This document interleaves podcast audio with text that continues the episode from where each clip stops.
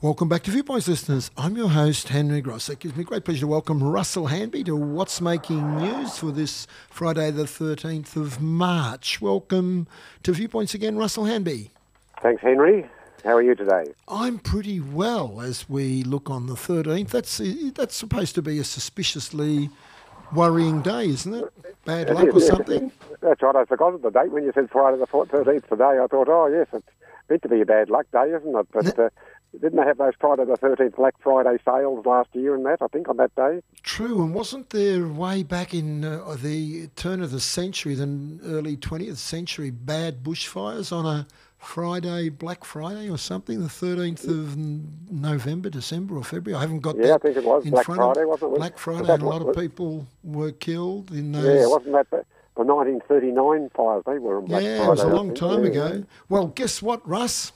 What's that? I've just given you two more bits of homework for next week. I know you love homework as an ex-teacher. Homework number one is, I reckon this one will sort you out. Where did Friday the 13th get its uh, its name for being uh, a spooky bogey day, an A unlucky bad day, sort of, yeah. Yeah, where, where, did, where did all that start? Why? That's an interesting one, isn't it? Yeah. And secondly, when were those Fridays for fires on that Black Friday? That's the easy one. I Right, reckon, I reckon yeah. the other one. Have you got any off the top of your head ideas as to why Friday the thirteenth is is a day that people think is unlucky or bad No, luck? unless it's just that, you know, a lot of people regard 13 as the unlucky number. Perhaps it's just the fact that it's uh, the unlucky date. But we don't have Wednesday the 13th. No, I was just going to say to you, what about Sunday the 13th or Saturday? Something must have happened somewhere in the annals of history on a Friday the 13th that have put it into folklore, I guess. I guess so, yeah. It sounds Well, like it. Yeah, and I wonder how long it's uh, been around. But it is, it is, it is meant. Today's meant to be an unlucky day, isn't it? It is, yes. So I'll look into that for next week then. Mm, but it's a lucky, it's a lucky day for us. That reminds me, you asked me to do, I had one bit of homework on- Yes. on P, PFAS. Remember PFAS, the chemical? Yes. And you asked what it stood for, etc. Well, it stands for per and polyfluoroalkyl substances, usually polyfluoroalkyl substances. And they're a group of man-made chemicals that have been used since the 1940s and are or have been found in many consumer products like cookware, food packaging, and stain repellents. And uh, it's uh, found in pizza boxes and uh, various other things. The thing is, there's evidence to show that exposure to PFAS can lead to adverse health outcomes in humans uh, once it builds up. And studies indicate that PFAS uh, can cause reproductive and developmental liver and kidney and uh, all sorts of problems in laboratory animals. So it's, apparently it's in uh, lots of cookware and in drinking water, in localized water, and uh, in uh, commercial, it's like in Teflon products or non-stick products, Yeah. all contained this PFAS. Interestingly, in the United States, they've stopped making it. I don't know what the story is here. I guess we've stopped making it as such. Ah, well, I've got. I'm going to help you out with your homework here, Russell. Oh, you've got a bit more stuff, have you? Yeah, by accident, I got an answer to that too, and I was ready to gazump you. That's a good word. Remember gazump? Yes. it's a version of slam dunk. It It is, means that yeah. I've got your number. well, I never got that. I saw a brilliant film on the weekend, just gone, and that particular substance was front and centre to the plot. Oh, right, yes. You know what the Was film that was one of those films like uh, Erin Brockovich where the person was the whistleblower on it? Correct, it correct. And the, and Yeah, the film was called Dark Water. Oh, that's right. Yeah, I didn't see it, but I read about it. Yeah, Yeah, it's a very good film. And a whistleblower in 1998 was following up on a farmer's. I don't want to spoil it for people who might go and see it. A farmer was complaining about contaminated water that was uh, causing the uh, his cattle, his cattle, to become uh, to, to build have cancers and basically die. And he was very concerned about that, and he approached a lawyer. I won't go into too much detail. And this lawyer, from 1998 to 2015, pursued this case, which grew bigger and bigger and bigger uh, from the beginning to the end. And uh, the company was DuPont, D U P O N T. Oh, right. and they Yeah, fought tooth and nail against this court case, series of court cases. Um, at the end of it, you couldn't be too impressed with DuPont, uh, and um, they've paid out many, many millions to a lot of people. And you're right, Teflon. Teflon's Yes, one of those substances. Mm. The PFAS, as we call it, what it contains are unbroken chains of carbon molecules, and they form an unbreakable uh, bond across them. I think there's eight in that, and uh, it stays in your body forever. And evidence has um, proven that it's a huge health risk. Yes, I mean, we heard about it, didn't we? With the, in the, the fire people were using it as a fire repellent. And, uh, yes. They, they, they it- amazing is that it's still around in yes, it is things. Um, But if you see dark water, you'll think very carefully about products that might have that uh, substance in it. Teflon's one of them. Uh, Teflon's a derivative, really, from uh, the Second World War, where tanks were coated with a substance to protect them from getting wet and damaged. And the substance that they used was uh, unbelievably strong, and out of there came Teflon, which Right, is a, yes. yeah, but but there's a sting. I There's suggest you go and see Dark Water, All right, yeah. and so- it's it's a very well made film too. Is it? Yes. Mm. Okay, sounds interesting. Yeah. You won't buy any more DuPont products after you've been No. through that film. I don't think. I'd be very surprised uh, if you did. And the and the lawyer involved, the very courageous man, and he paid a big price in many ways. Mm. Well, this- Anyway, well, this- we've spent half our time I'm talking about a topic that wasn't making news exactly. So well done on your homework, and I accidentally got into it too. It's amazing. Now, now I'm not going to do any looking up on Friday the thirteenth as a bogey All day. I'll leave that one completely to you. All right. Okay. We'll see how we go on that one. Now we'll get into this week's one. The age Russell, 2.4 billion plan to spread to battle the spread of coronavirus. Up to 100 pop-up respiratory clinics will be established around the nation to fight the spread of coronavirus under a 2.4 billion federal government plan that also includes subsidised video link consultations and a public health campaign. And I think the Australian government is uh, up to its ears in uh, coming up with strategies to uh, to minimise the spread, just like they are doing in pretty much every country around the world. Yeah, this week it seems to be a bit of a step up this week, doesn't it? And authorities are going to take extreme and unprecedented action, they say, to try to control coronavirus, with schools to be closed, sporting events cancelled, and the whole uh, sectors of the workforce told to stay home. That's uh, down the track a little bit. The AFL is to look at football matches played to empty stadiums, and uh, they want retired or vast retired medical workers, doctors and nurses, etc., to be uh, asked to return to the workforce if the if, it, if the outbreak gets any stronger. And each pop-up clinic, as we talked about, will be able to treat up to 75 patients a day over six months. So it's, uh, it's I think they're trying to beat it and to slow it down as much as they can before it starts. Yes, well, the, the, the, the policy, pretty broadly speaking, now, Russell, is one of containment, isn't it, really? yes. Um, Well, that's- arguments that's about, about its, uh, uh, the risk of dying or being very ill from it. Um, there, I guess, the overall framework, but within that framework, it is containment. So, yes, um, we're going to see more and more disruption. I, I would imagine. I don't think Australia's seen the peak level of infection yet. And No, as, as the numbers rise, Yeah. the measures become more and more stringent, don't they? They do indeed, and uh, uh, that, that- and they're saying that there could be uh, in the next month or so might uh, be the peak and uh, do that, but it's sort of a, a worry. But uh, you've got to weigh that up against the fear, unnecessary fear. But you've still got to be vigilant, I guess, and be prudent, don't you? Yeah, the balance between panic and prudence um, is a fine line at times, isn't it? And It is. um, emotions get into it, and uh, it uh, it can derail logic, whatever that logic might happen to be. But uh, we are in unprecedented times as far as this uh, uh, uh, COVID nineteen is concerned, aren't we? We are indeed, and uh, that sort of leads into the second item we've got, uh, which is sort of similar, isn't it? About schools from the Herald Sun, schools play it safe. Uh, schools are cancelling open days and parent-teacher interviews and uh, amid concern over the coronavirus outbreak. Uh, an example of that is Yarra Valley Grammar, concerned that it cancelled its open day on Saturday tomorrow, despite not having any cases of the virus. And uh, the principal said, although the risk is slight, the cancellation is to be prudent and exercise the uh, abundance of caution. And many other schools and institutions are following suit, I think, on that one now, aren't they?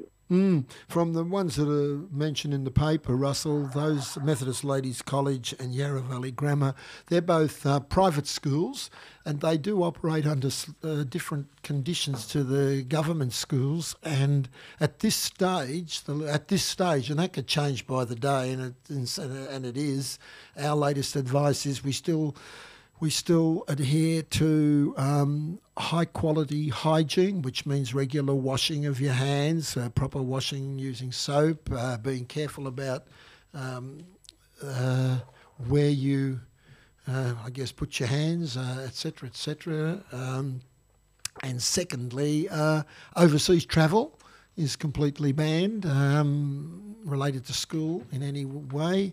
And at the moment, it's business as usual on other other measures, uh, and it's virtually a day by day. I know the department, the government, uh, in constant conversations, and I have no doubt that um, the department is looking very closely at contingencies for if and when schools, government schools, are going to be closed in Victoria. Yes, and I hear, I think some private schools are having uh, an extra two weeks holiday at the first term. Uh, I don't know how many of that are involved, but I did hear that that was on the cards anyway. Mm. Oh, look, um, I think it's only a matter of time before uh, workplaces in education schools are uh, are closed. Of course, yes. The well, there was a positive case at uh, the Gold Coast Southern Cross University on Wednesday this week, and they've closed for, for now. And also, I've heard uh, uh, anecdotal evidence. A friend of ours in a retirement village. Uh, there's not a case uh, reported, but they've closed all communal pools in the place and the dining room, and they no one, no great groups together. So it's sort of spreading along that, isn't it? Uh, people are taking preemptive strikes. Yeah, the measures are spreading, and hopefully in advance of the spread of coronavirus. Yeah, and of course, in a retirement village, they've got a lot more elderly people, and yes. they're the uh, people at risk more. At the greatest risk, the elderly, and particularly those who have a pre-existing major respiratory or, or um, heart condition. When you take a short break, Russ, you can hold the line, I presume. Yes, I can. Yes.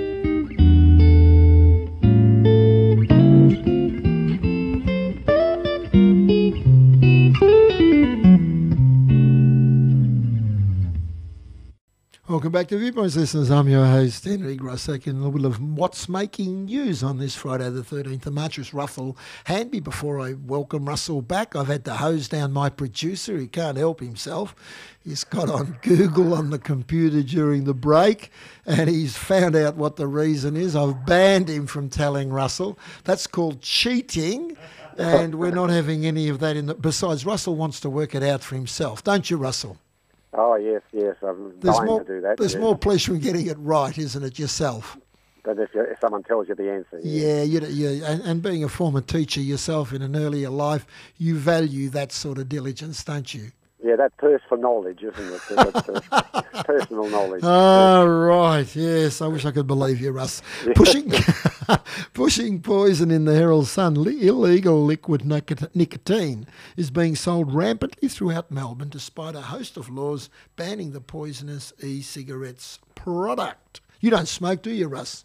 No, I don't. And uh, uh, the um, Quit Victoria, they visited several CBD stores to purchase uh, the alleged black market nicotine, uh, uh, liquid nicotine, before reporting that to out, the outlets to uh, Victoria Police. Mm. It, uh, they found it was easily sold to them, and uh, we, the sale of liquid nicotine could attract fines of $16,500 each. Yes. the Senate passed a motion to toughen its stance and ban imports. So uh, hmm. apparently, people uh, in their vaporizing, uh, you know, the e-cigarettes, isn't it? They they use it in. Yes, yes. Well, look, I've never smoked, and uh, so it doesn't apply to me. But um, yeah, look, it's it's amazing that such a poison can be can be so readily accessed as people who access this tell us. And I mean, stories such as a Victorian 18-month-old boy, 18-month-old boy, he died in June 2018, Russell, after drinking liquid nicotine that his mother had bought to vape.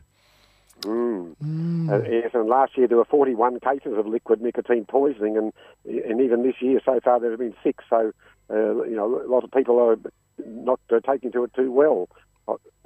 That's true, and, and it's worth noting that uh, although coroner Philip Byrne last year found legalising liquid nicotine with tamper-proof packaging could cut the risks of other deaths, he did stop short, Russell, of making any recommendation into the highly complex conundrum, as it's called, um, which is the lesser of, uh, I guess, two bad outcomes. Yes, uh, they say a lot of people say they've given up cigarettes because of these uh, e-cigarettes, but other people might be getting around that with a bit of a nicotine hit as well. Mm, yeah, that's an interesting one, I think, uh, and of course. Um, addiction to nicotine. Nicotine is a very powerful addictive substance, so it's easy for people it can be easy for people such as myself to, who have never been addicted to nicotine to say, well, give it up.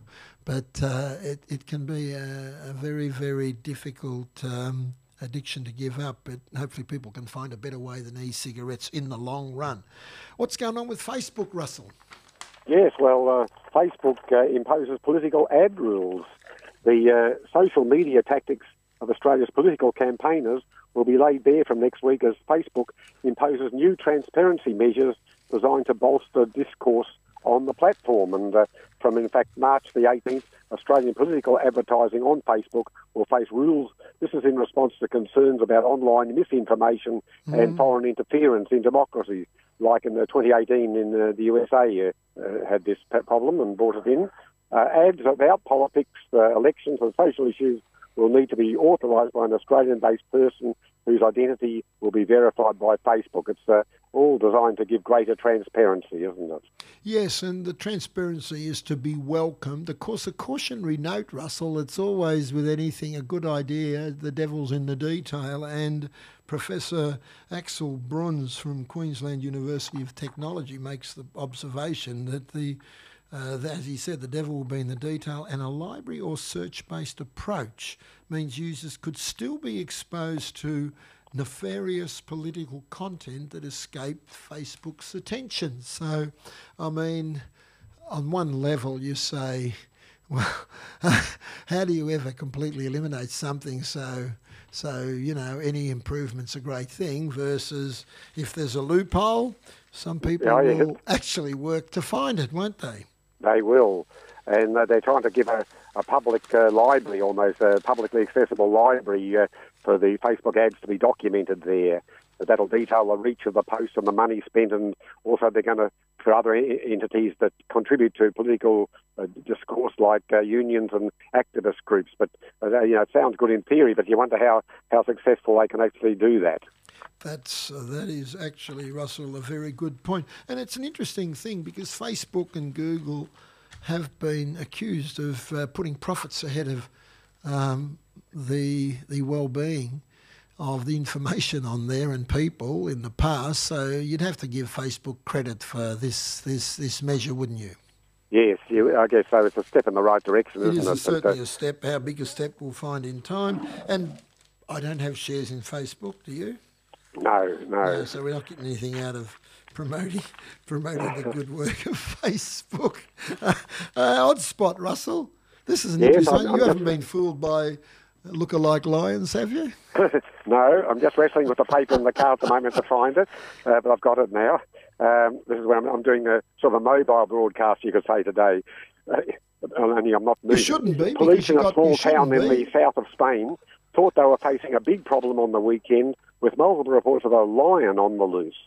When officers in Molina de Segura they tracked down the beast, they discovered it was actually a large dog which had had its long hair trimmed over its body and legs, leaving it with a mane and tail that looked a lot like a lion.